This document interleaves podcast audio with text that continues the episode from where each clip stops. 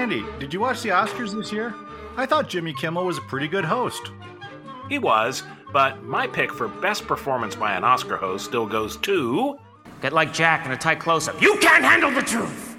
Then people said, come out like Clint. And then the crying game said, you know, just come out. So I'm here. I'm Steve McClellan. And I'm Randy Hodgins, and there's no mistake.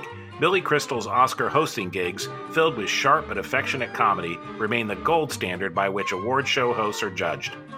Born William Edward Crystal in Manhattan circa 1948, Billy was born into a musical family. His father was a jazz record producer and owned the Commodore Music Store in New York. During the 1970s, Billy became an accomplished and popular stand up comic, with gigs at the Improv and Catch a Rising Star. He alternated between game show appearances, stand up, and a role on soap, playing one of the first unambiguously gay characters on TV. You know, Jody, when we were younger, there was no such thing as homosexuals. Yes, there were, Jessica. The homosexuals go way back in history. Who? Alexander the Great was gay. Uh, Plato was gay. Plato? Mickey Mouse's dog was gay? Billy's ability to sing, act, and make a comedic turn on a dime served him well. And in 1984, when Saturday Night Live went in search of established sketch stars to save the show, Billy answered the call.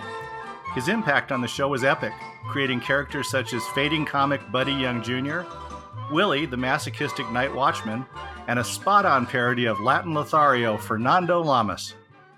The studio was nuts all day, security crazy, and it's easy to tell why. Barbara, you look marvelous. Absolutely marvelous, eh? As popular as Billy was on SNL, his fame soared higher as he pivoted to the big screen with his breakout role in Rob Reiner's iconic romantic comedy When Harry Met Sally. Other big hits followed, but one of his most beloved roles is a small but memorable one as Miracle Max in The Princess Bride, a healer who owed a lot to Mel Brooks. Don't rush me, Sonny. You rush a miracle man, you get rotten miracles. You got money? 65. I never worked for so little, except once, and that was a very noble cause. True love is the greatest thing in the world.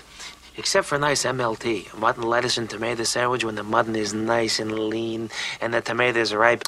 They're so perky. I love that. In the 1980s, Billy co founded Comic Relief with Robin Williams, Whoopi Goldberg, and writer Bob Zmuda. An autobiographical stage play about Billy's upbringing called 700 Sundays won a 2005 Tony Award, and he also penned a best selling 2015 autobiography titled Still Foolin' 'em Where I've Been, Where I'm Going, and Where the Hell Are My Keys. You can find out more about Billy Crystal and all our comedy legends, including video clips and extended audio cuts, at laughtracksradio.com. Thanks for listening, and until next time, it's goodbye from me. And it's goodbye from him. Goodbye, everybody.